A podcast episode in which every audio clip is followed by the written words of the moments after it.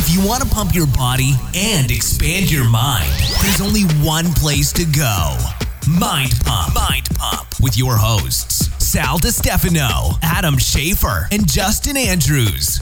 Always a good time when Ben Greenfield comes and visits us. I always don't know what he's going to say, though. You never know. Yeah. I actually really en- enjoyed this conversation. This uh, I loved. I was I couldn't wait to talk to him since he announced that he would be unschooling his kids, and I didn't even know what unschooling meant until him. I didn't know this was an option where uh, parents can take kids through a a non curriculum.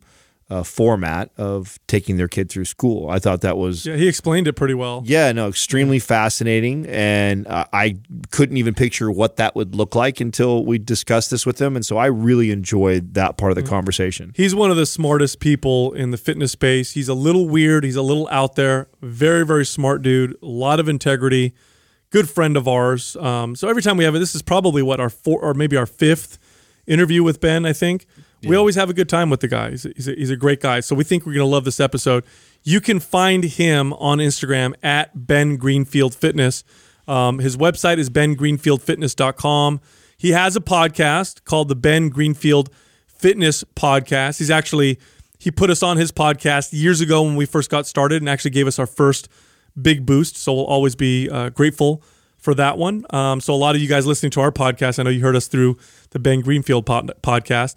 Um, and Ben now has a supplement company. He sells coffee through and other types of supplements. And because of that, uh, we got you guys a discount. Uh, so if you're a Mind Pump listeners, here's and you like his supplements, here's your discount code. You can go to getkion.com. Kion is spelled K I O N forward slash Mind Pump. Use the code Mind Pump. You'll get, oh, excuse me, use the code Mind Pump 10 and you'll get 10% off uh, your whole purchase. Before the episode starts, uh, I want to let everybody know that MAPS Anabolic, our most popular workout program, is 50% off. It's a phenomenal program for strength building, body sculpting, and metabolism boosting. Here's how you get the 50% off discount. Go to mapsred.com and use the code RED50, R E D 50, no space, for the discount. So I want to I want a nanny and Or a Manny. whatever, whatever right? A Yeah. I just want I want another human in the house that's just kind of helping support. Uh, It's so nice. I, and we've had like so my sister right now she comes down and she spends a whole week with us and it's amazing because she comes right behind us. Like she walks the dogs if i need her to. She does the dishes. She kind of prepares meals for us. She'll take the baby for a little bit if katrina needs a nap. And it's just the relief that you know each of us need. And then it also takes the pressure off of me. If i've had a crazy long day and i know she's had a long day and i and i'm not there i don't want to relieve her. She doesn't she just needs some relief. So I've been trying to push it, but she's kind of stubborn right now. She really is. I want to try and figure this out. She's got that going on right now where she feels like she wants to try and figure it out for herself before she decides. Like almost like she's giving up. And I'm like, you're not giving up. Yeah. It's not like you're like I, I- know you can do it, but it's like why not? If we're in a, a position where we can do something like that, why not? You know? I think the the ideal feeling that, that a woman should have in the home is that she's just the freaking queen, Right. like the matriarch. And if she, if she, and, and ideally, she doesn't have to lift a finger to to do the dishes and to clean up after the boys or uh, do the laundry. I mean, I realize that you know some people might be sitting there thinking, "Dude, what a bunch of rich efforts talking about," you know. The you know the woman of the household just sitting around in a bathtub drinking wine. Hey, it's all about what you spend your money on. You're not a guy that's rolling around in a hundred fifty thousand dollar whip. You're not out, you know, making it rain at places like that. You'd rather invest money in things like that. I think there's nothing wrong with that. I want somebody to walk down the driveway a quarter mile and get the packages and come back up while I'm downstairs podcasting. That's, not, that's not too much to ask. and, I, and I don't want my wife to have to work so hard that she's stressed out at the end of the day. yeah, no. Well, you guys have a lot of just don't be- hire I don't, Fabio. I don't want to be married to an alcoholic. Yeah. Yeah, well, you guys, I mean, you also your your home takes a lot of things to takes a lot of effort to take care of. You have a lot of animals and There's a lot of things. Yeah. Yeah, There's, yeah. there's a lot of like fitness equipment that's got to be upkept and little uh, hydrogen water generating machines that have to be cleaned out that all come with their little instructions. And every time a new toy comes, it's like the IKEA for fitness. Somebody's got to put all that shit together. And I kind of like doing some of that stuff myself, mm. but it's not my best purpose to be mm-hmm. dinking around with a screwdriver on some infrared light panel. Are you guys still foraging around your property and getting plants and stuff to cook with? And all Yes. that? Yeah. Yes. I, I, I found an, an amazing recipe because I like to make pesto. I'm on a pesto kick. Sal would probably dig Oh, yeah, pesto. yeah. Oh, it's so good. Like a ribeye steak, like slathered with pesto. Pesto goes good on everything. Oh my gosh, it's so good. And uh, the the thing is, like a lot of these wild plants, you can make a really nice pesto out of. Like like uh, you know dandelion, which is wonderful for for the liver, and nettle. All the deer on our property feed on nettle, and it and it grows these deer into huge whitetails because it's so high in amino acids and fatty acids. So we've got this stinging nettle, and uh, we have wild mint. So so you get some of that minty flavor. And then you know we grow little little herbs in our garden like rosemary and thyme. Uh, another one that I harvest is plantain, which actually grows near the nettle, which is kind of cool because a lot of times things that hurt you in nature have something that grow nearby them to to fix that hurt. So I've heard of this, and th- this is true. It's not a myth that this no, actually no. Like in the case of stinging nettle, right? It's because your hands kind of get stung by the backside of the nettle. It's got these little thorns on it. But you rub some of that plantain leaf on your hand, and it just goes away. But the plantain is also very soothing to the stomach.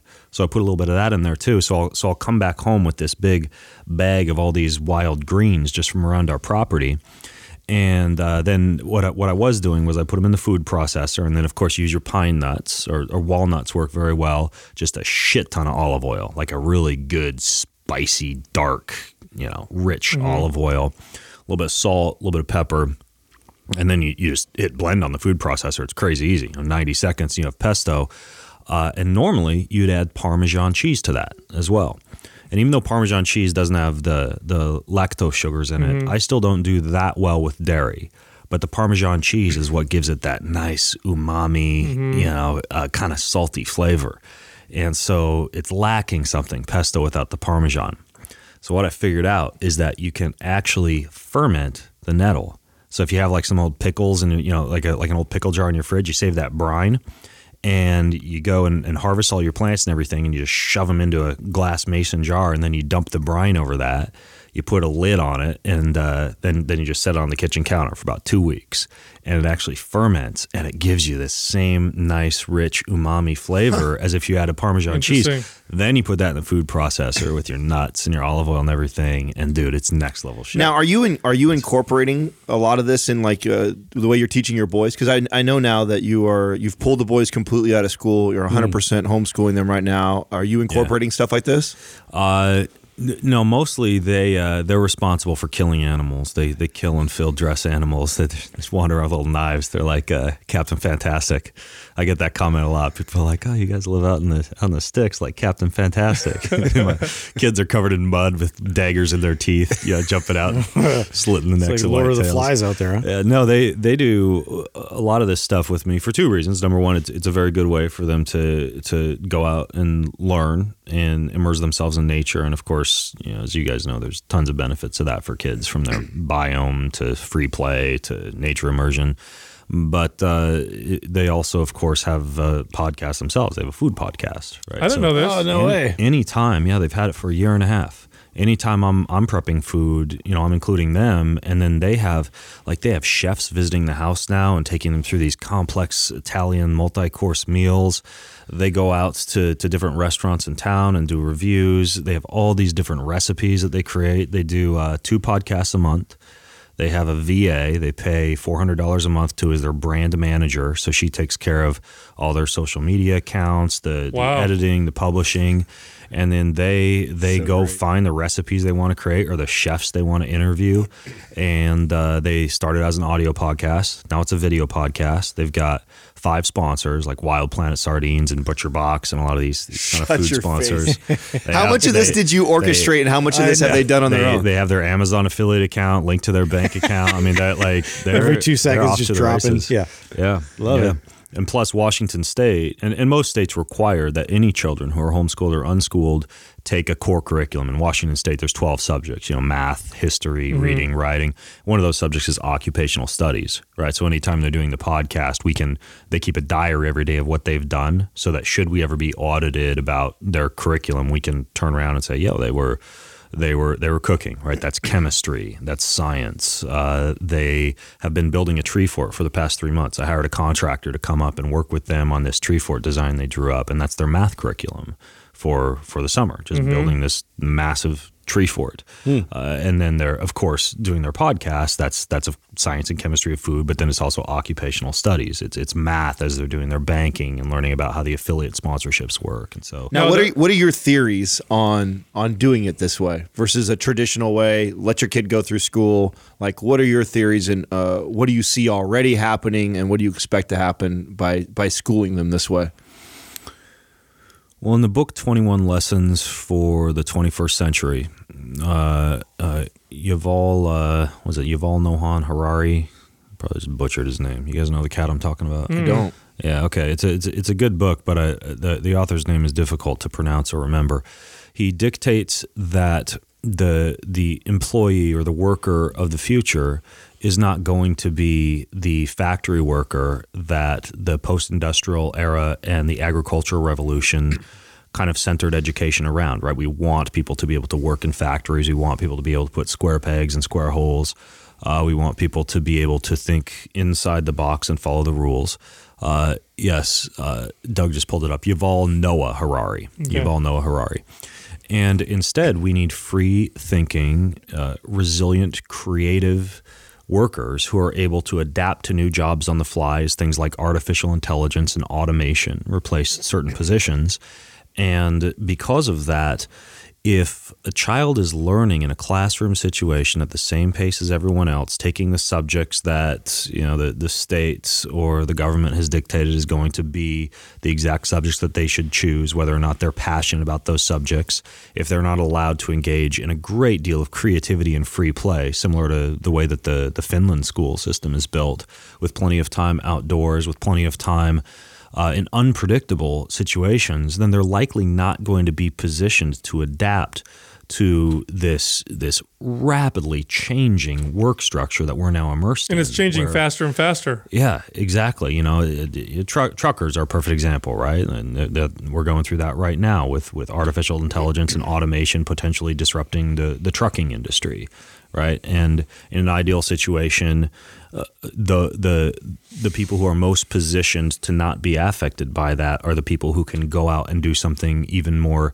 creative. A, a better example might be a surgeon who is likely going to be replaced by a robot in the next decade, right? Robotic surgery can be far more precise and less erroneous than than a human physician doing surgery. And a human physician who has been educated to think outside the box and move on and be creative might go on to find the cure for cancer or might go on to develop an even better robotic surgery tool. Right. So so the idea is that by unschooling, which is essentially self-directed education, it involves identifying what a child is passionate about, what it is that really turns them on. And that's going to change from year to year and even from month to month. And then surrounding them with as many toys, books, items, technologies, tools, people, etc.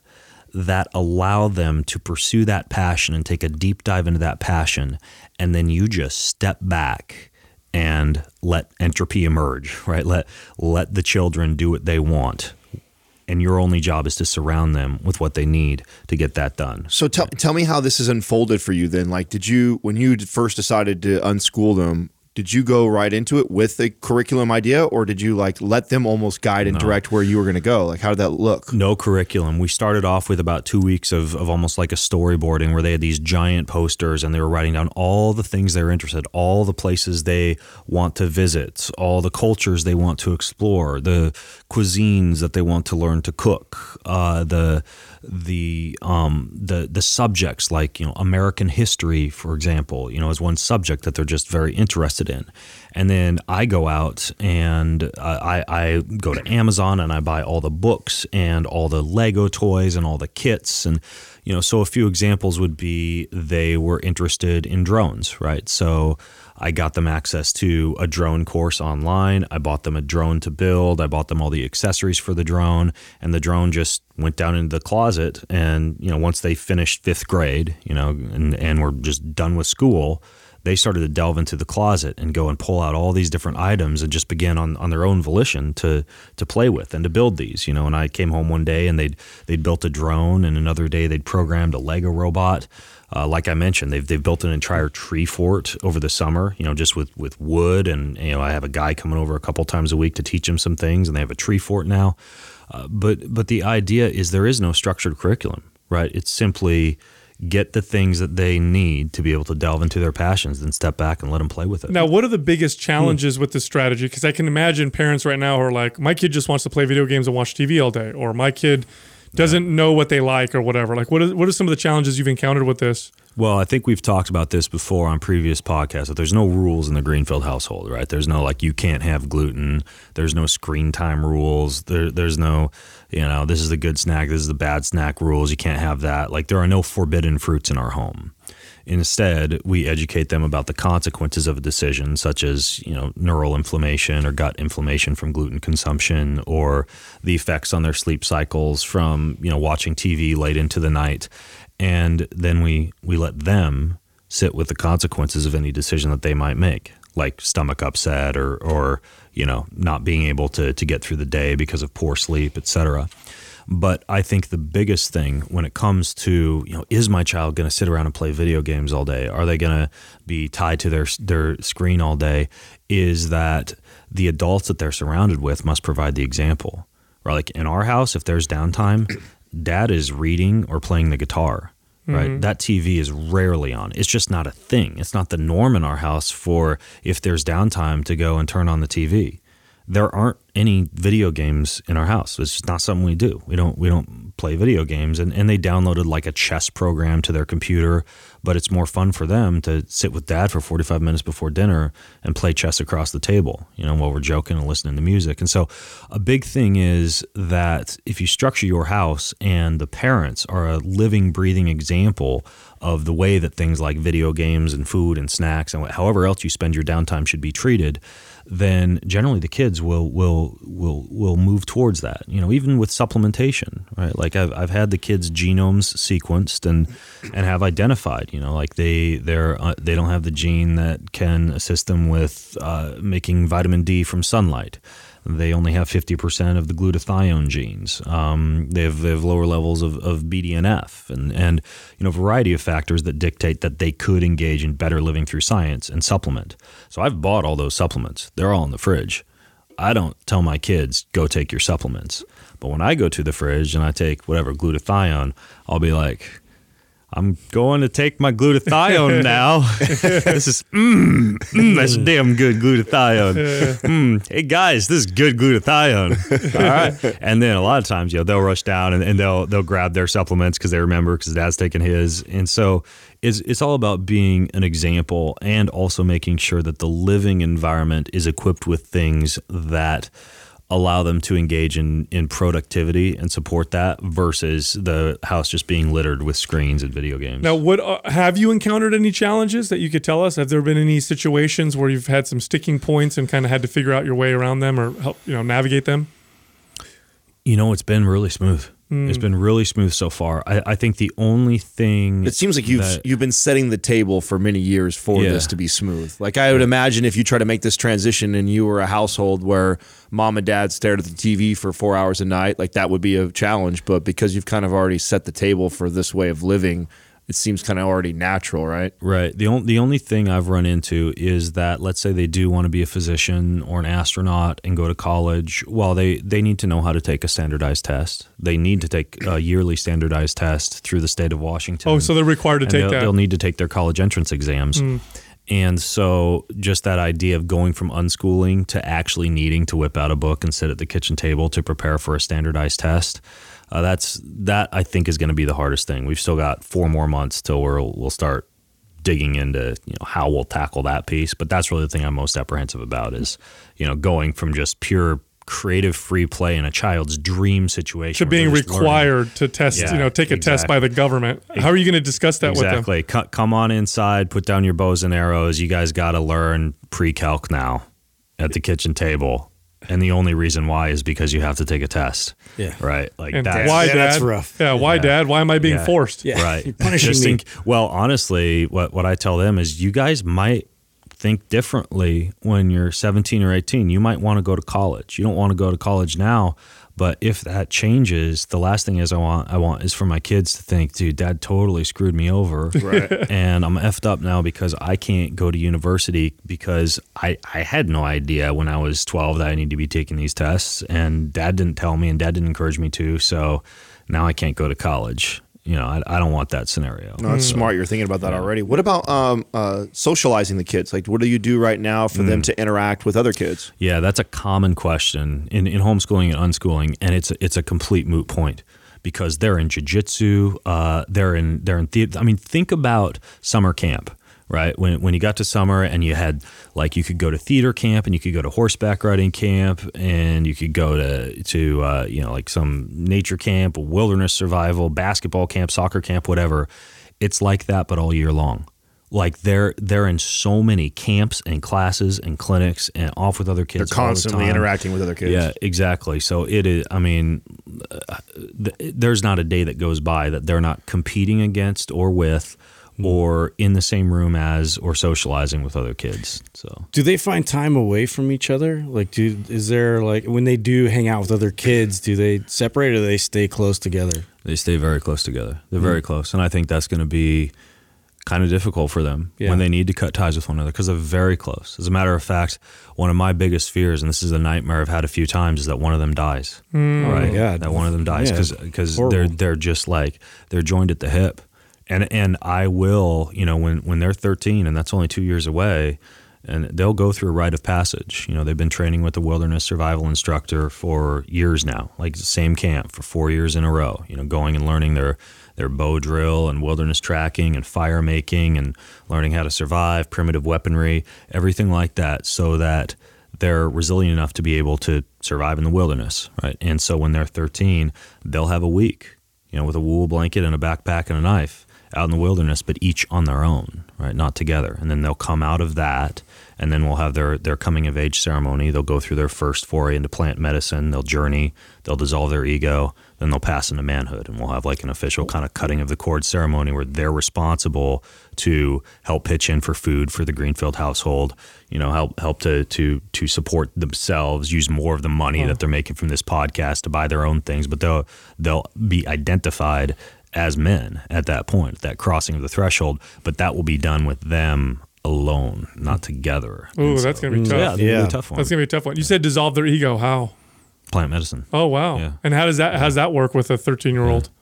Uh, it, there there are people doing it, and uh, there are many cultures that do this as well.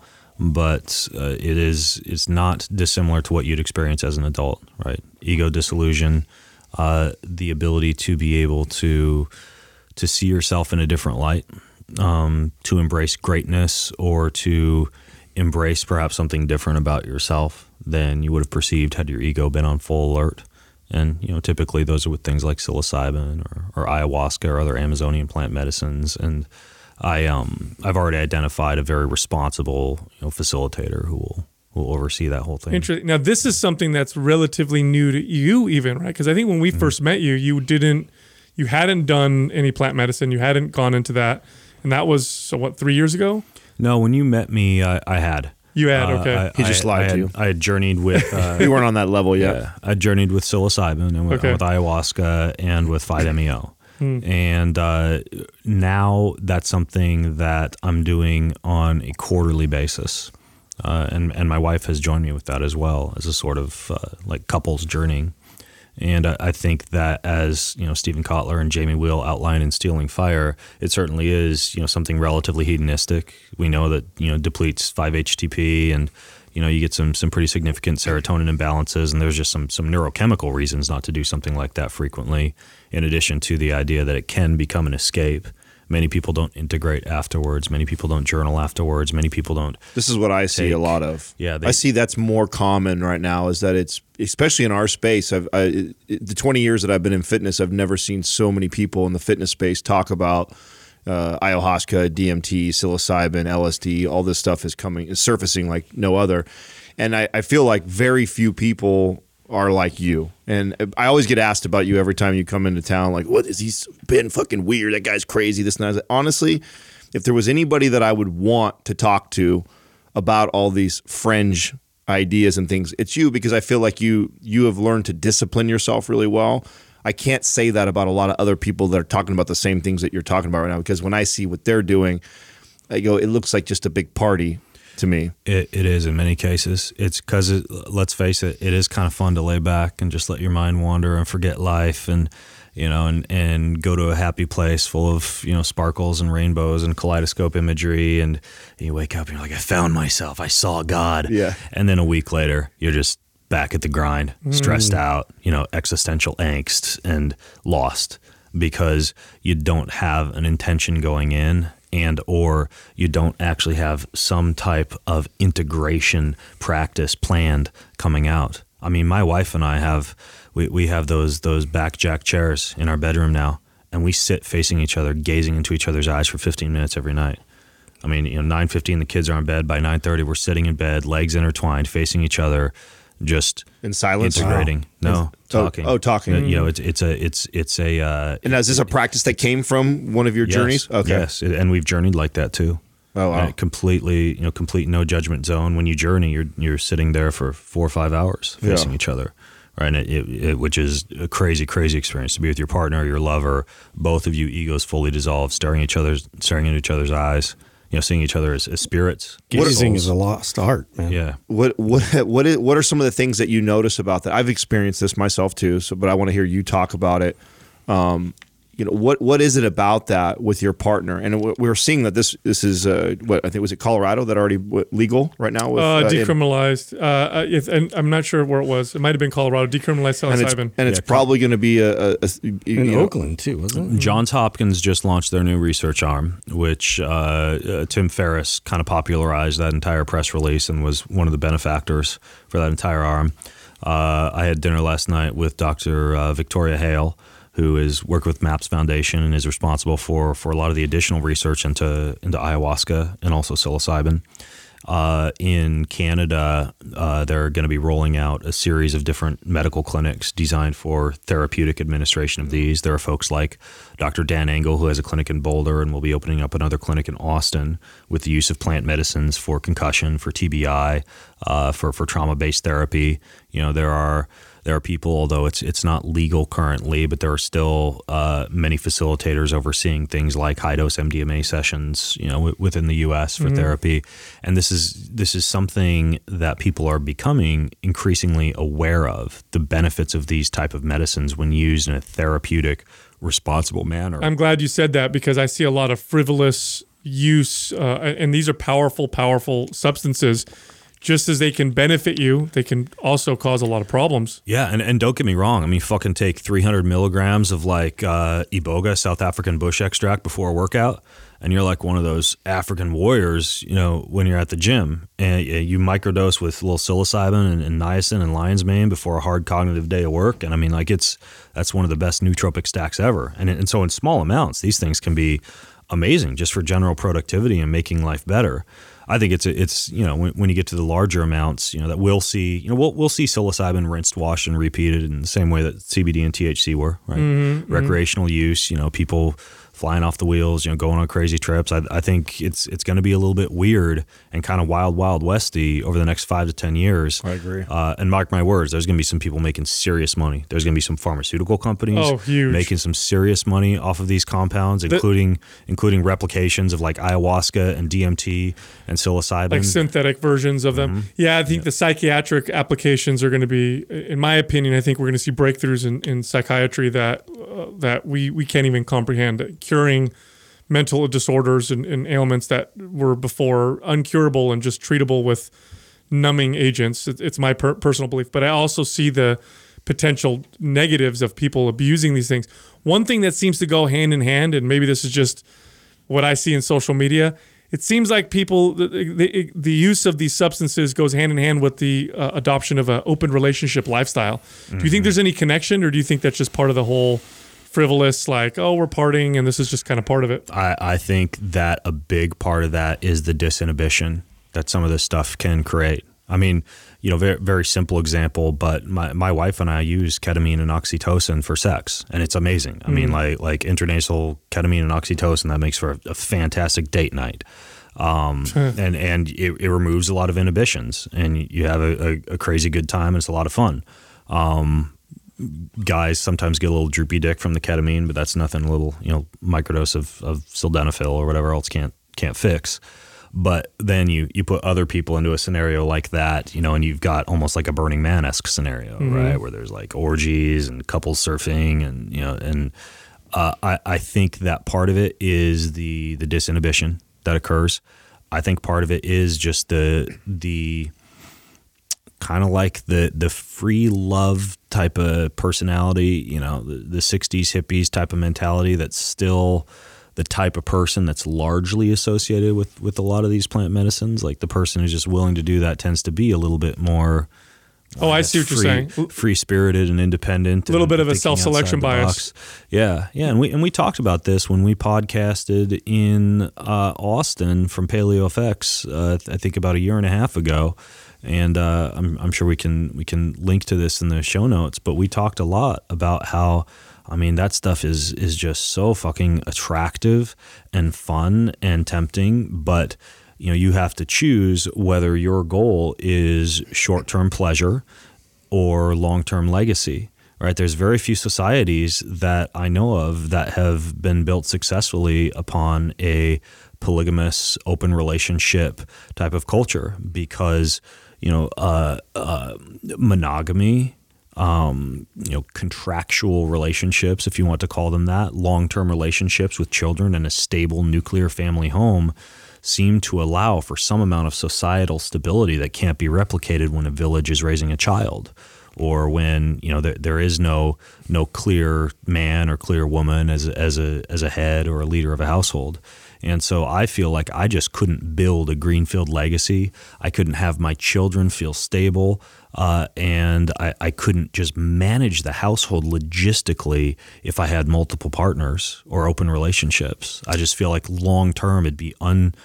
It, it wouldn't allow for, for me to be able to affect the impact and the change that I want the Greenfield family to go on. and I feel like it's produce. a I feel like it's a it's a base way to act, and as you elevate, you start to figure out what really works.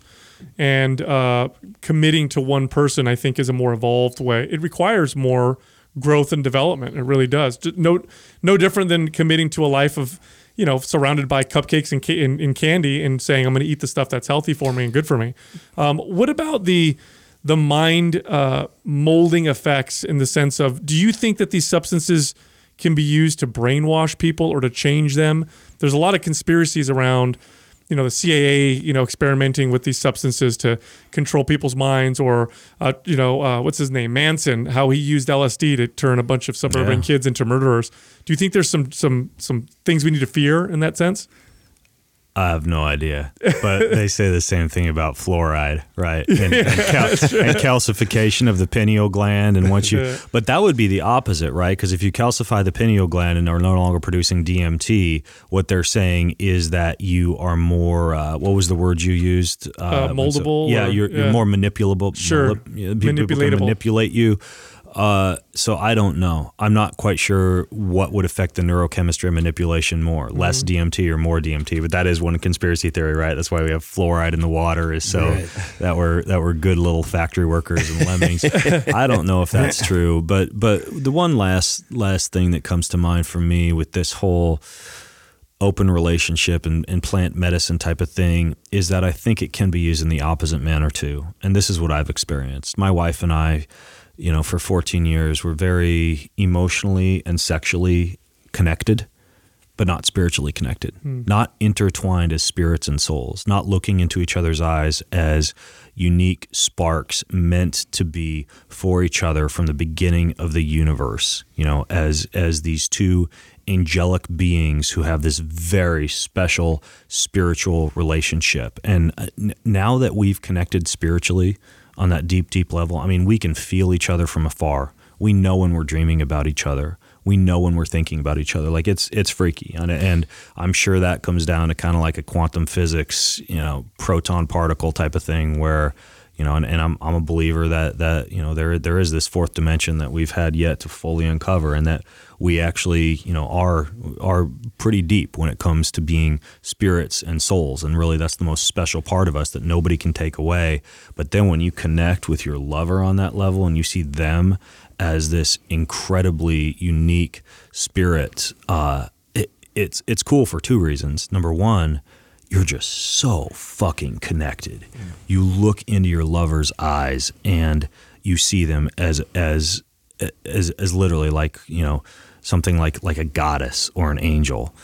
And then, you know, the the other part of it is that uh you, you you just you treat everybody differently. I, I feel like like it like that love and relationship that you experience with one person, you begin to see everybody as a spirit or a soul or a very unique being. So it kind of changes the way that you judge people or the way that you treat other people too. Now, how do you wrap, uh, you know, using plant medicines and going on these journeys and with that rigid sort of structure of your spiritual beliefs? And how does that all intertwine and sort of help either to explain? Uh, you know, a deeper meaning that you're getting from, you know, let's say the Bible as you're a Christian, uh, or how to kind of explain, um, you know, how that can enhance the experience even more. You know, I I think that everything was put on the planet. You know, for me as a creationist, as as as a believer that that a higher power created everything around us.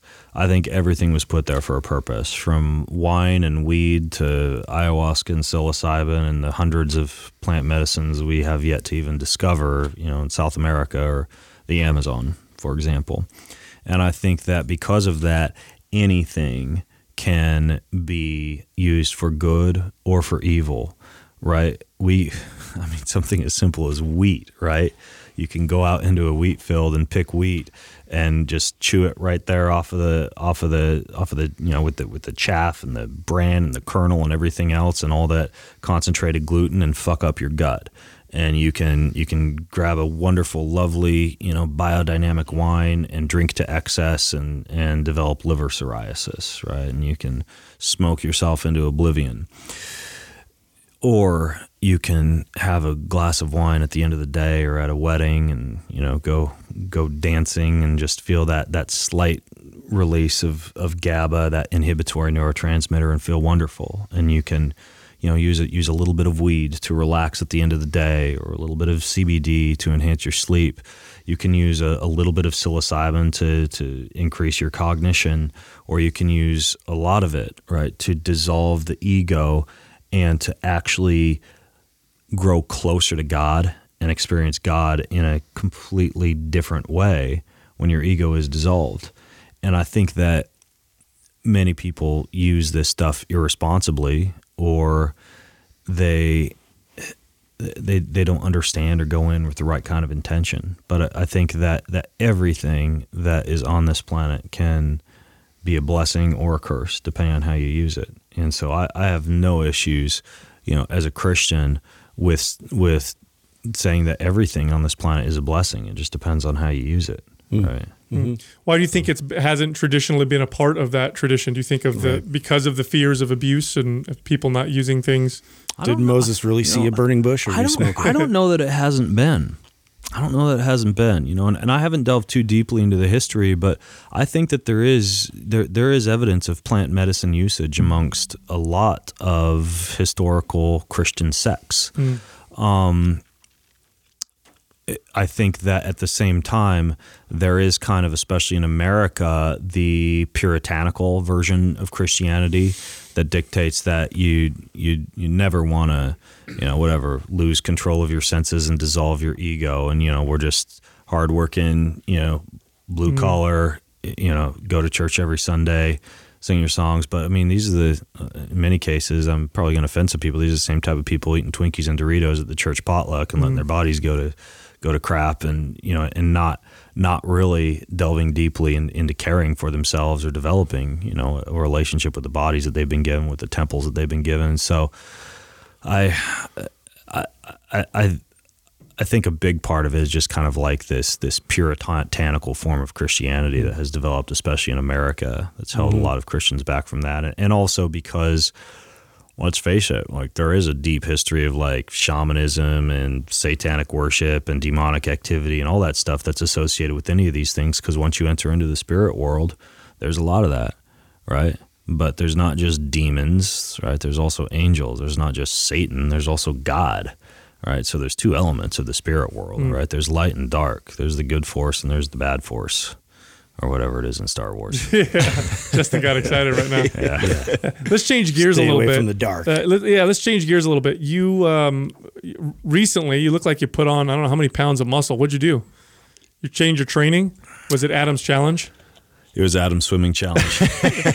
nah, You look like I, you had uh, put on like 15 pounds of muscle. Yeah. Uh, yeah, yeah. Yeah, I a, a Beefcake. big part of it was you know I interviewed Dr. Paul Saladino, and as with anything, I like to try out a lot of the stuff that I talk about on podcasts. So I adopted a largely nose to tail carnivore based diet. Um, And that put the muscle I, on you. I threw in some other things too. I was doing like colostrum. I was doing uh, like a lot of kefir, a ton of liver, organ meats. Um, just eating a lot more food in general. I was gonna say you you Doing- bumped your calories significantly. I Yeah, remember yeah. saying. No, I was eating about 5,000, 6,000 calories a day from a lot of protein sources, taking a lot of digestive enzymes. Dude, too. five thousand calories on a yeah. carnivore diet, which is, what I used to do when I was bodybuilding too. Yeah, but, but I do, tried to man. do that. I had Yeah, a really hard real time tough. doing that. I also had tubers, tubers, raw honey, and berries. A ton of bone broth, a lot of collagen. Uh, I also made dessert, which was like a collagen ice cream, and I made that. And this was not carnivore, but I just made this to get my calories in at night. Okay. So coconut milk with collagen, with stevia, with nut butter, almost like one of those fat bombs that has yeah. a lot of collagen in it that you have at night. So eating a lot of food. Uh, I was lifting a lot more, uh, doing like four days a week, full body lifting, a lot less endurance, and um, put on a decent amount of muscle. And then I went to that damn like Swiss clinic healing retreat thing over the summer where it was like colonics and enemas every day and like these my God. fasts. Dude, and you come up for sound fun. breakfast after you've had like all the poo and everything else just like sucked out of your insides and you're starved and you want to like yeah, like they chew a off your own salad. arm. Not even a salad, like a smoothie, but like their definition of a smoothie is like the six ounce glass cup with like the spinach floating in it. Like, oh, not like my idea of a smoothie is it's like it's like forty grams of whey protein with some collagen and coconut milk, peanut and butter bone broth, and peanut butter, and yeah, and in a like a giant big gulp, you know, thirty six ouncer. But no, these tiny little smoothies. So I lost, and there was no gym there, and I was doing some BFR band training just to kind of try to keep a little bit of muscle on. Uh, so I lost it. So now I'm trying to put muscle back on, and I'm not doing like a strict carnivore diet anymore. But it, it was mostly just lifting more and eating a lot more. Now, now, how do you feel when you're bigger versus when you're smaller? Which one do you like more? What are the what are the differences for you? I kind of like to be bigger. Do you? Yeah. How come? Yeah, I just like the Feels way it makes me feel. Feels good Like, to it fill out your feels shirts. Good. My my libido is higher. Sure. Um, I like honestly, I like to lift and I like to eat. Right, and so that's it's it's fun when you can just eat and turn into muscle. And um, yeah, I don't know. Maybe I'm vain, but I just I I like to to keep some some meat on my bones. You know, I think from a longevity standpoint, the more meat you have on your bones, you know, healthy functional muscle going into your later years of life. You know, we know that there are correlations between things like grip strength and and uh, deadlift weight and longevity. So I, I think part of it is just you know being more resilient overall. Are you measuring your hormones when you're doing this to see if there's any changes in testosterone Yeah. and, and all that? Yeah, and and there is an increase in testosterone, increase in free testosterone.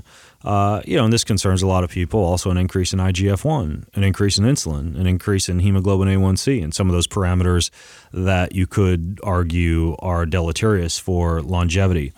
But I, I didn't see a steep rise in those, but a slight bump in some of these parameters that suggest enhanced mTOR activation, um, enhanced uh, substrate availability. Well, context matters, doesn't it? Because I think in the context of an inflammatory pro-cancer state, probably bad. But in the context of a healthy body, those are just anabolic uh, compounds. They're just making you build muscle. I think a big part of it, a- and uh, I was talking with Dr. Uh, Mercola about this, you know, the, the whole concept of autophagy paired with mTOR.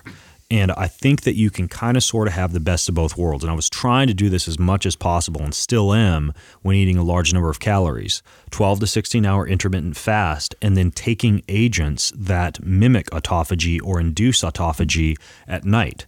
So while you're at sleep, you're getting a little bit less mTOR activation and a little bit a little bit more autophagy. So What, what were you taking? uh, quercetin, chamomile, garcinia, pau d'arco, and glycine. Hmm. All you can buy them in like organic, you know, raw powdered bags on Sure. Amazon, and you can just stir that into hot water before you go to bed at night, and all of those will induce autophagy. Really? So it's almost like you're press pulse cycling, right? So you wake up, you know, you, you you're in your 12 to 16 hour fast. You've engaged in autophagy, and then you have that compressed feeding window during the day. You know, so I'll eat until about 8 p.m., get a lot of food in the system, stay very anabolic, have a lifting session in that window or an exercise session in that window, and then you go back into autophagy in the evening. And so the amino acid glycine, that's strange. Yeah. So that, that Yeah. induces autophagy. How, Yeah. how, how is that? I think probably because it uh, it it balances out the high amounts of methionine that you're getting from a lot of the protein sources, Oh. particularly meat. So more so day. really what it's doing is kind of nullifying the, the mTOR, if anything. That that's one of the the common complaints made against something like a carnivore diet that's based on just like ribeye steaks is that you're not getting enough glycine unless you're eating nose to tail and getting some organ meats and some bone broth and things like that. So just adding in a little bit more glycine in the evening. Any changes in the methionine as inflammatory well. markers? Because some people say, oh, there's tons more inflammation when you're eating a lot of meat. No, no. Wow. I actually had less inflammation, and I think it was probably because I was consuming a lot less.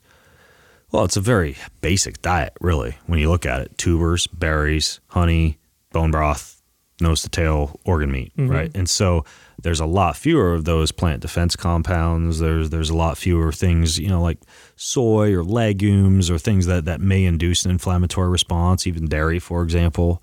So I I didn't see an increase in inflammation. We just watched uh, the documentary, the one produced by Arnold Game Schwarzenegger. Changers. Yeah, Game I- Changers. I, want to hear your guys' opinion on this because I walked in here and I, I you know, I'm, I, uh, I'm, I'm not too plugged into what's going on in the documentary scene, but you told me you already asked me if I watched this new documentary. So what's going on with Arnold? Well, he he co-produced this documentary, um, and it's really pushing this plant-based, or and they don't even use the word vegan or vegetarian too much. They say plant-based quite a bit, um, but they're they're pushing this agenda of getting people off meat, and the entire documentary did a damn good job, and they they produced it very very well at demonizing the consumption of of animal uh, products, um, and they demonized all of it, including high quality grass fed meats, uh, organ meats. Um, and it was very, and I mean, uh, in my opinion, it was very misleading. They used lots of studies that were very misleading. For example, they talked about B12 and how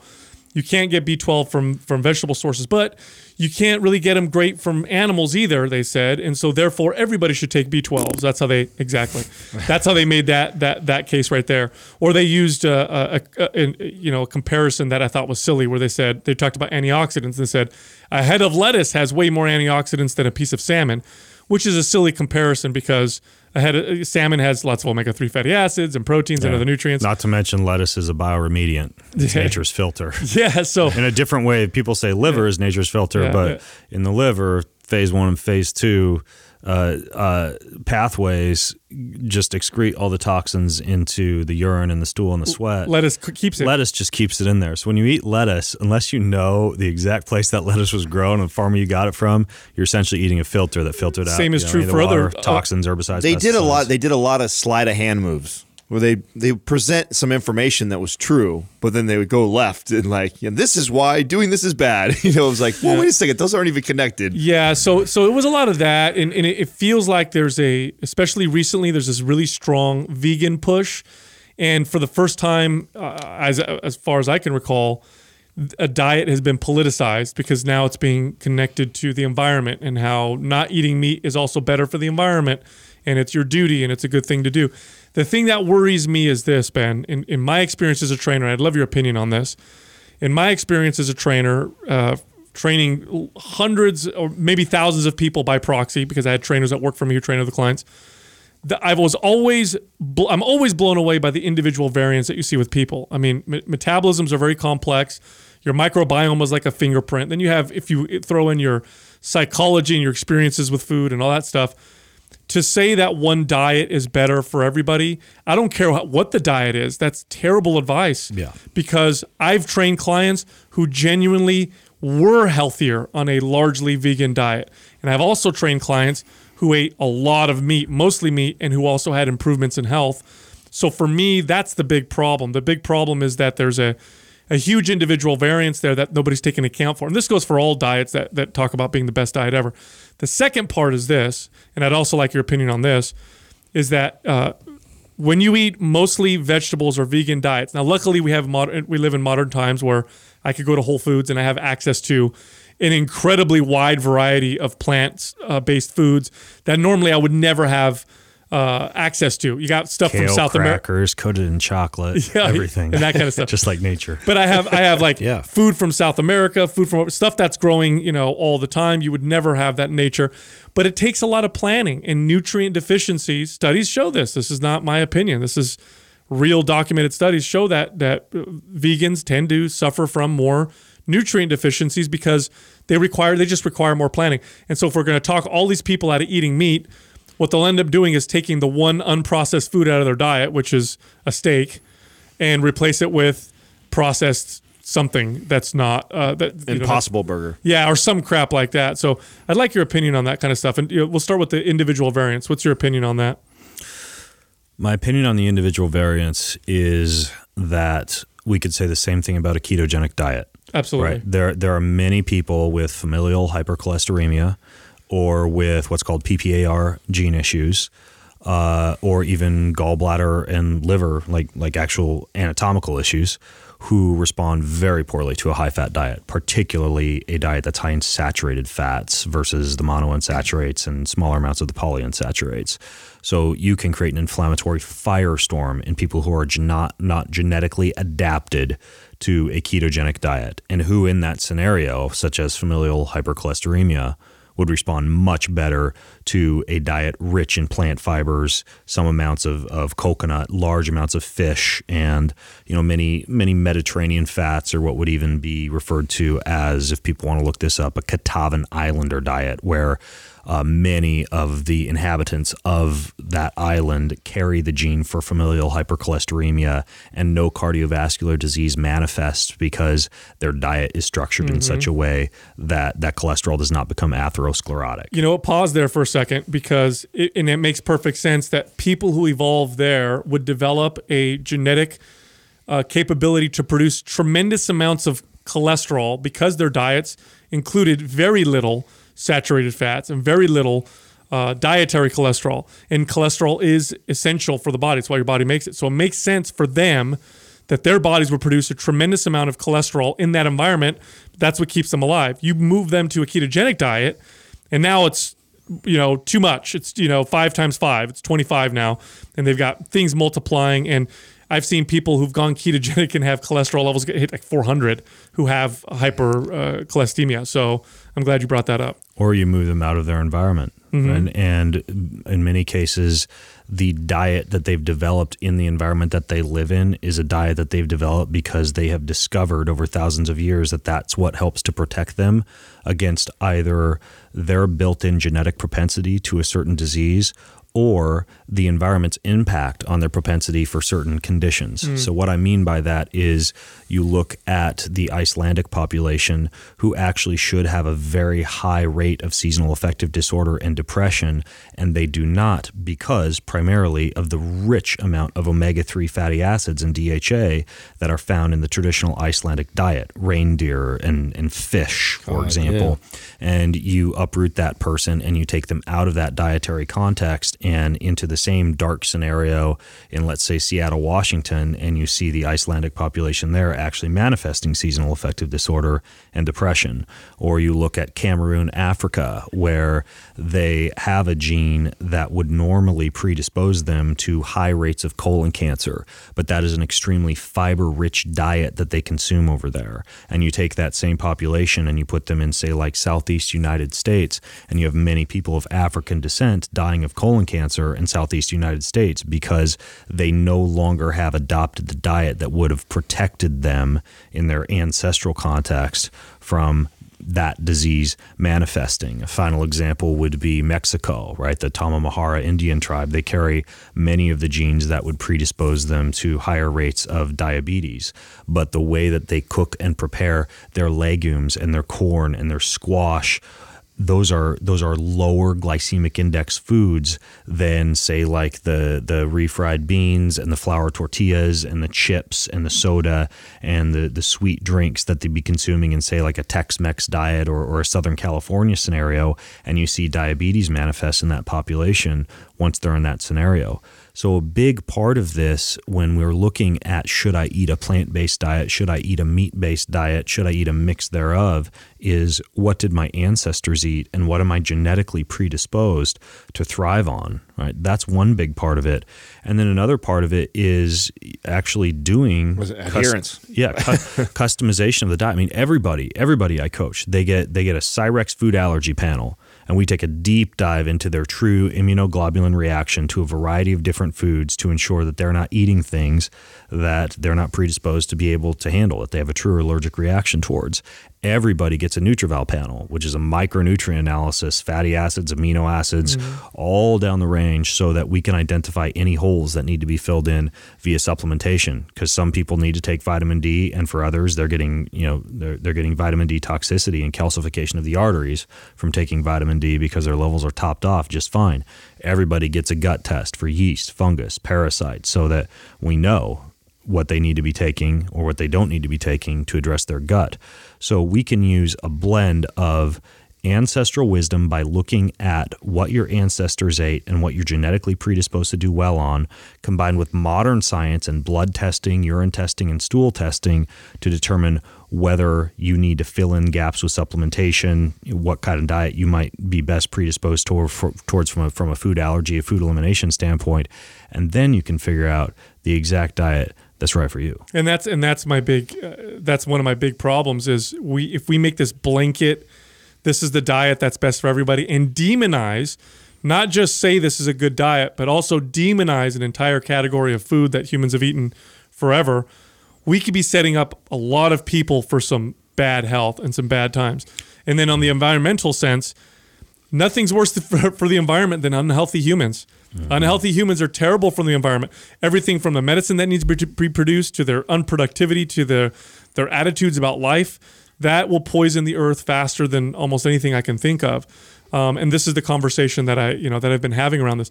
There's also one other uh, part of this, Ben, which is the the psychological component uh, of food. You know, you talked about the genetics, their blood. Uh, you talked about their microbiome. These are all physiological aspects of of a human and how they may react and respond to food. But we completely negate and, and we don't even talk about the psychological piece that there is to food, which in my experience as a trainer, I've, I've trained mostly everyday regular people. And the part that I had to focus on and talk about and speak to most was the psychological component. And you know what? Sometimes foods may not necessarily work for you great physiologically, but psychologically, they they this is something that you enjoy, and there's a there that is a part of health. Um, you know, studies show that, for example, people who have lots of bad relationships in their lives, that's as ba- that's as big of a risk factor for poor health as smoking 15 cigarettes a day. Yep. So if I, you know, if my mom makes homemade pasta and I haven't seen my mom for a while and I get this wonderful feeling when I eat that pasta with my family, but maybe my genes show that I probably shouldn't eat a lot of carbs because physiologically, but so what? Sometimes it may be, you know, you're, you're doing a little balancing thing. And when we're making these broad general statements and, you know, this, this huge push for eating a particular way, some people are going to do great. A lot of people are not going to do so great. Yeah, I've, I've got two thoughts about that. First, there is a dangerous slippery slope when you get down to the psychological aspects of food because you you get into this scenario that I see a lot of people getting into, especially parents who grew up and, and I grew up on all this too, comfort foods, right? Oh, yeah. Rich, creamy Kraft macaroni and cheese and Pop Tarts and uh, a peanut butter Captain Crunch, uh, hot pockets, take and bake pizza, Um, I feel like I should be smoking weed uh, right what's now. happening? Exactly. Vel- Velveeta cheese, chicken biscuit Why crackers, right? And the parents say, Justin just orgasm. Yeah. Kid, you're growing up in America. You got you got to have some of the foods that I grew Sure, up on, sure. Bagel right? So bites. so there can be a slippery slope, and and that's actually where I think there's a great business opportunity for a lot of of, of companies in the health and fitness sector to develop, you know, similar to what Mark Sisson did with mayonnaise, mm-hmm. healthy versions of a lot of these comfort foods, right? And then could you make a Kraft macaroni and cheese and use like a turmeric to get that nice yellow color, and maybe use like a like a rice or a quinoa pasta that you've engineered to get that same mouth feel, but you have the same shape of the noodles and a similar kind of box size that it comes in. And so I, I think that we can overcome that issue by simply creating healthy versions of a lot of these comfort foods that, that many of us still crave. Uh, the the the second part of this I've completely forgotten. Uh, I totally derailed myself. Um, the the yeah, I now remember what I was going to say. The second part of this is, uh, and this is an issue that I have with the carnivore diet and experience with the carnivore diet. Right, when you look at the carnivore diet, one of the proponents of it, uh, vocal proponent of late, is Dr. Paul Saladino bless his heart, super smart guy, very passionate about the diet, very well educated, and uh, eats this nose to tail, you know, organ consumption, you know, and if he's going to have a steak, it's just like, you know, blanched with some salt on it and everything's, you know, brown and red and a little bit whitish, you know, on the table in front of him. And, you know, I've invited him out to dinner and he'll show up with his little, you know, Ziploc bag with a sheep testicle and some kidney suet and, and tallow, right? Or, And uh, when, when I try to, to do this at home, and my wife, you know, bakes the lovely slow fermented sourdough cinnamon rolls on a Saturday morning, you know, with like a like an organic raw dairy cream cheese frosting, you know, with coconut sugar, and takes out the heirloom tomatoes with some basil and some fresh mozzarella drizzled in olive oil, and she makes her her wonderful, you know, kale and bok choy and Swiss chard salad from fresh from the garden and dressed with this lovely citrus vinaigrette. And I sit down at the table and all I've got in front of me is a ribeye. And a sheep Like- testicle. Like sure, like like sure.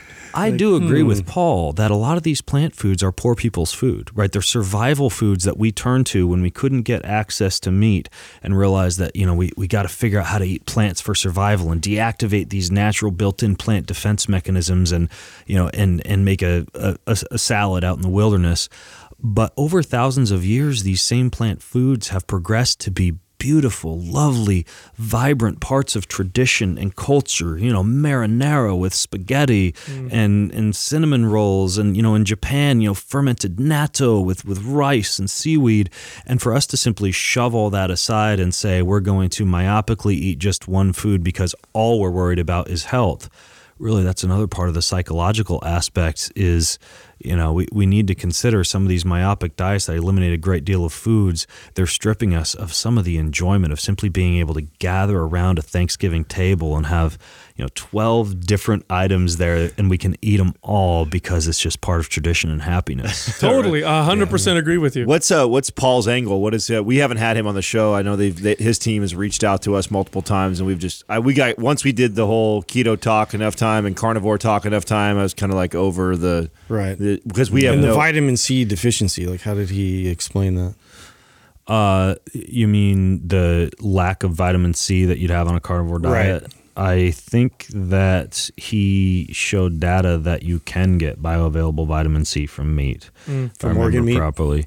Yeah, yeah. And, and a well structured nose to tail carnivore diet does indeed give you just about everything that you need except electrolytes, which is why he throws in salt. Hmm. And he's very smart and he's very well researched and he makes a wonderful case that I agree with that a well structured nose to tail carnivore diet can indeed give you everything that you need to sustain life while not presenting your gut with a lot of the built in natural plant defense mechanisms that can screw some people over but it's it can be a pretty damn restrictive and boring diet and i think it's just an elimination diet that someone could follow for a certain period of time That's how I look but, at it. but it's not it, it's not for life you know the dude's a bachelor, right? He doesn't have a uh, For a reason. And yeah, yeah, and and so I a think hard sell. it'd be very easy to do if you were just living on your own and you know eating eating whatever you wanted to eat. But when I gather around the table, like at the Greenfield House, this kind of returns back to structuring your environment. Like when dinner rolls around, and we we kind of eat late, it's 'cause- so everything's out of the way, right? By the time we get to dinner,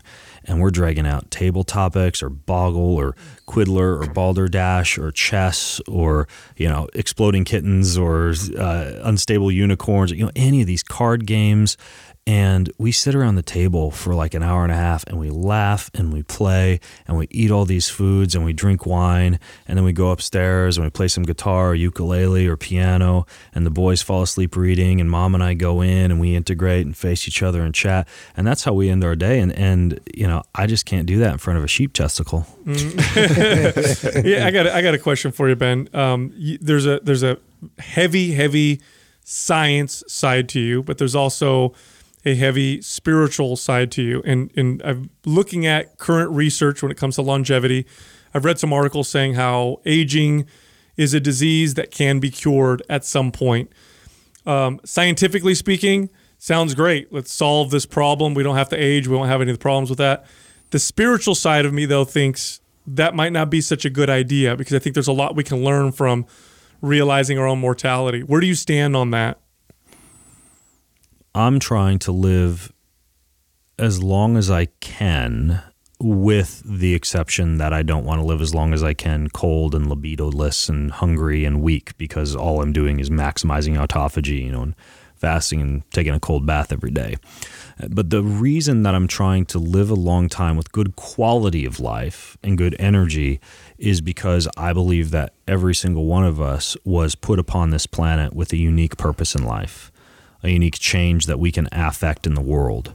And the longer that we're around, the greater impact that we're able to make and the greater we're able to achieve that purpose. The more we take care of our bodies and try to keep ourselves here as long as we can, learning and building upon the learning that we've done, the more use that we can be to the world and the greater impact that we're going to make. I mean, when I look at, you know, guys like Graham Hancock and, and their philosophy or their theories that we at one point as society were incredibly evolved, that maybe there was some great disaster like a flood that struck at one time, but prior to that, we had freaking like computers and, you know, we, we weren't walking around like togas and, and bathrobes like humankind, you know, ev- even before we built the pyramids and everything else that seemed to have taken a great deal of engineering it's possible that we were very, very well advanced, you know, having had the ability to advance for thousands and thousands and thousands of years, and some would say even millions of years before some great disaster struck, and we had to kind of start out again at ground zero. But there's also a lot of evidence that humans lived for a pretty long period of time, too. And I it mean, keeps yeah, popping up, yeah. right? They Bib- keep finding yeah. archaeological finds that uh, predates all the history. Yeah, biblically, you know, they've got like Methuselah is 969 years old, or let's even say 800 years old. Guys, think about this. Like, if you were were ancient man or woman, and you're like 50, hopefully you've figured out how to make a fire by that time, and then you have 750 freaking more years to make this world a better place, and to fi- maybe by by age 100 you figure out how to make a wheel right? And I would imagine by about 150, 175, you're thinking a little bit about electricity, and maybe by the time you're 200, you're thinking about, you know, how to get something else to to do some thinking for you, like a computer chip or binary coding. By the time you're 500, you probably would have invented a lot of cool shit, right? and so I think about it that way to a certain extent too. I'm like, geez. If I've learned a shit ton about health and fitness and nutrition and spirituality and happiness and longevity, by the time I'm 90, and I've somehow built my life so I've still got 40 more years at that point, think about all the other cool shit I could do to help people. Sure, sure. Yeah, yeah. The living forever part is the part that I'm like, Yeah. "Ah, I don't know about Yeah, that. it's almost like exponential wisdom that can build over time if you keep yourself around for a while. yeah, maybe. Now you've you've had people on your show that talk a lot about like longevity and living a long time. Like, what have you learned from them that's like significant? a lot. That you know that that that is a huge topic, and there, there's a we, we could we could talk for hours about longevity and anti aging. but I would say some of the more exciting fields right now in the anti-aging front because you know people are talking about you know optimize your relationships caloric restriction you know minimize glycemic variability minimize inflammation uh, you know uh, what you know low level physical activity every day get out in nature you know a lot of the blue zones concepts but when we dig into the more exciting science some of the things that I think are the real frontier of anti-aging medicine uh, one would be the use of NAD. We know that NAD levels dramatically decline with age, and by keeping those levels elevated, we can really increase mitochondrial health in a very dramatic way, even with age. So, the use of NAD IVs, NAD patches, uh, which I use very frequently, uh, or even NAD or similarly uh, two other molecules that are similar to NAD, NR, which is nicotinamide riboside, and NMN, which is uh, nicotinamide mononucleotide. These can be used as oral supplementation to keep NAD levels elevated. NAD is one big one. Is NAD are is- NAD patches are those commercially available or do you have to get them? they you can you can purchase them. I buy them from the NAD clinic in San Diego. okay. Yeah, and I wear one. These to are two a these are to help you get off cigarettes too. Is that right? They can be used, yeah. Oh, really? NAD is Oh, wow. Very I was just common, bullshitting. very common treatment for addiction and opioid therapy. No Yep, shit. Exactly. Higher dose NAD IVs, especially. That's what that clinic specializes in, actually. And they successfully treat a lot of patients. No kidding. So NAD, that's one. Peptides are another. Uh, there's a lot of Russian research and even Russian human research on decrease of all cause mortality with two 10 day cycles of a peptide called epitalon. And they've gotten similar results with the peptide called MOTS-c. There's another one that staves off all the immune system degradation that can occur with age called thymosin alpha 1. And there are companies like uh, Tailor Made Compounding in Kentucky who have these amino acid sequencers and they can precisely target any type of cellular activity, such as mitochondrial proliferation or production of killer T cells or anything like that, with peptides, which are usually administered uh, subcutaneously with an insulin syringe, but you know some are topical. Um, I'm wearing one right now. It's a GHK CU copper peptide transdermal delivery, a little band-aid right there on my abs, and that increases stem cell mobilization. So it increases the movement of stem cell stem cells from my bone marrow into my bloodstreams. They can be mobilized for better recovery, you know, healing of injuries, etc. So peptides are are a really really cool field right now in anti-aging. Uh, probably one of the last ones that I think is uh, is based off of research being conducted right now by Dr. David Sinclair, and he has a new book called Lifespan about this. Uh, the use of a virus that you'd actually be given at an early age that would activate your immune system.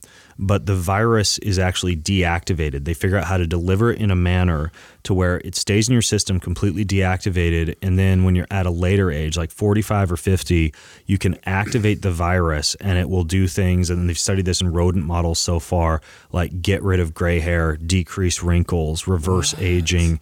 And they measure this thing called the aging clock, which is actually not like telomere length, but it's the, the RNA and what's called the nucleoli of the cell.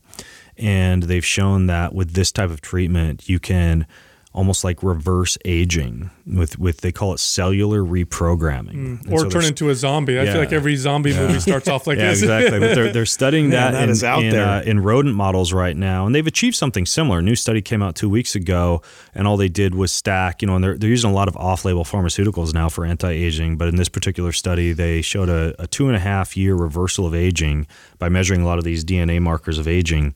Uh, with the use of metformin, which is a you know it's an mm-hmm. off-label drug that's commonly used for diabetes. I, I don't like it. I think there's better alternatives. Uh, DHEA and growth hormone. Hmm. And so they used those three and saw profound results from an hmm. anti-aging standpoint. Now, how, all of all these things that you're listing off, how many of them actually have a, a, carry a lot of weight in comparison to things that we know, like good relationships, lowering stress, strength exercise, you know, cal- the big rocks? Like how?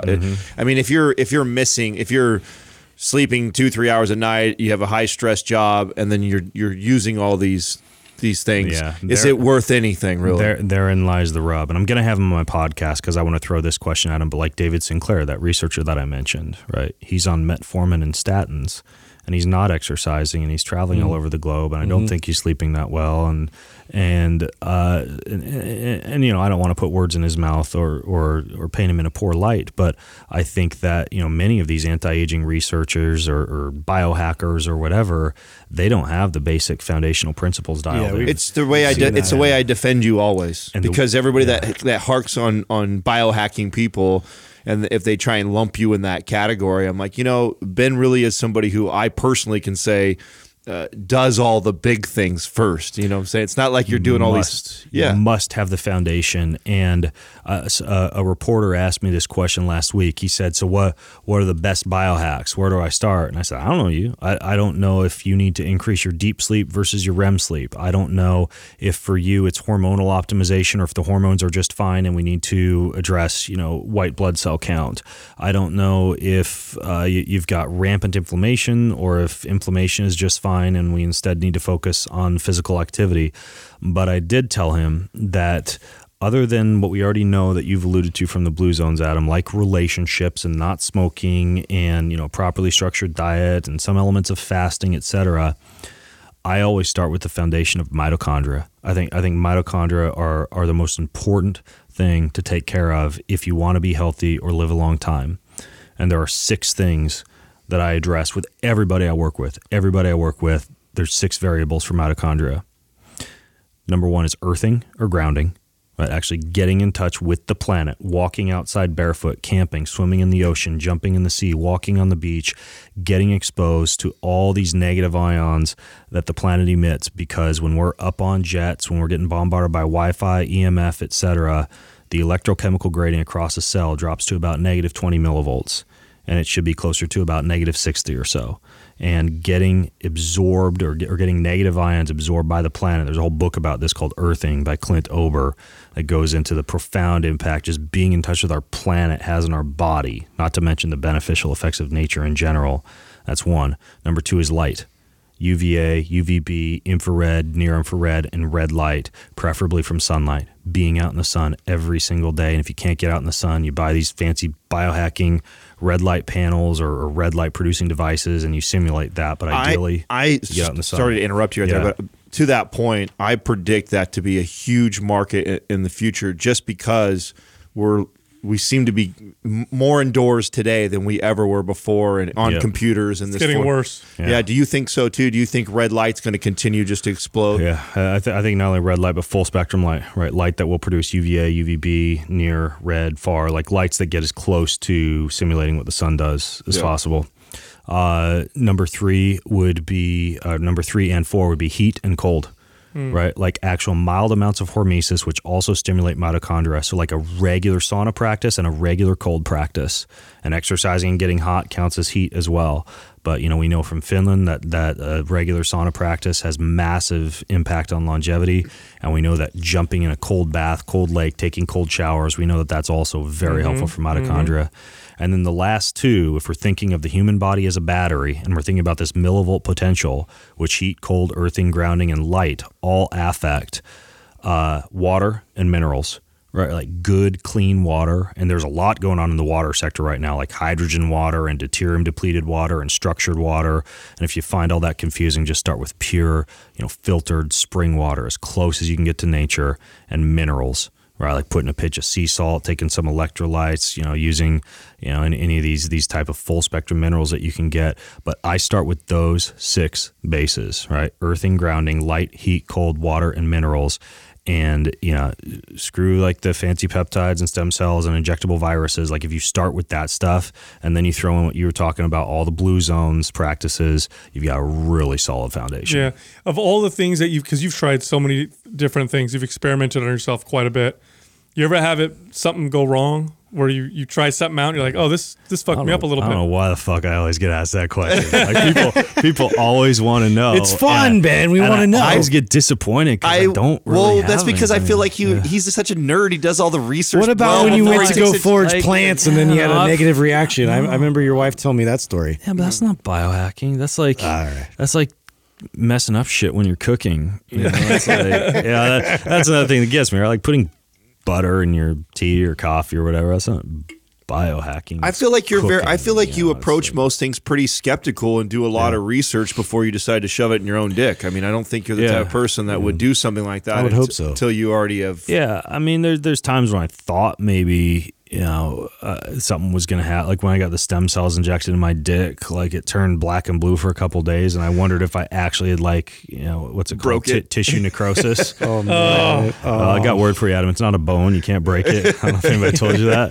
but uh, I wondered if I got heard like tissue story. necrosis. Oh, if it doesn't but- work, bro, it's broken. I don't give Yeah. a fuck how you Yeah, how you fucking word it. Uh, yeah. Um, so yeah, I thought that that might might do something, but it was it was fine. And um, no, like I don't have any sexy thing that's happened to me. Like I, honestly, no, I've done stupider stupider shit and messed myself up more. Like you know, training for Ironman or Sure. you know, or doing this the death race or whatever than I have you know with with with uh, biohacking. Are you running Tahoe this year? Are you going out Tahoe? Yeah, You yeah, are. I'll be racing. You're gonna race. Yeah. Okay. Yeah, I'm still training pretty hard, and then uh, I'm thinking about hanging up the hat after that. And just, Oh, are you? yeah, just kind of. You think you're gonna move away from a lot of the endurance stuff? I think big time. Yeah. Yeah, hmm. What are you gonna move more towards? What? kind of Just losing the fire in my belly. really? Just playing mixed doubles tennis with my wife, and you know, I'll start Strength training. start, start doing a little bit more jujitsu rolling with my kids, and Filling, Oh, g- filling out those medium I mean, shirts. you know what? Like I I love I love to crush it at the gym. Like I just love I love to go out and work out hard. And I'm to the point now where I I cannot be signed up for any race or any competition and I just still crave just going out and crushing it. Hell Like- yeah. Like something I just feel great when I'm doing that. So I don't really need, you know, I used to think I needed that motivation of being signed up for a race or whatever, bodybuilding competition or, or some type of event, but I've realized as I've grown older, like I'm just wired to move. Like, Yeah. and uh, Absolutely. And and as long as I'm moving, I'm happy. I don't have to be you know, toe on the starting line of a race. Excellent. Well, it's always a good time with you, Ben. Dude, you Yeah, guys man. too. yeah. Yeah, Always definitely. do. Good to the see you again. Yep. I love you guys. Thank Love you. you Same here. Thank you for listening to Mind Pump.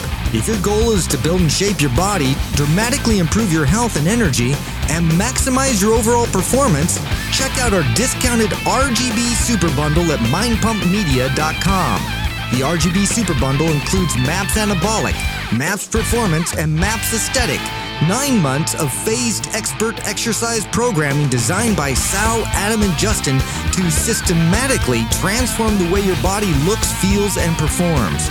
With detailed workout blueprints and over 200 videos, the RGB Super Bundle is like having Sal, Adam, and Justin as your own personal trainers, but at a fraction of the price. The RGB Super Bundle has a full 30 day money back guarantee, and you can get it now plus other valuable free resources at mindpumpmedia.com. If you enjoy this show, please share the love by leaving us a five star rating and review on iTunes and by introducing Mind Pump to your friends and family. We thank you for your support, and until next time, this is Mind Pump.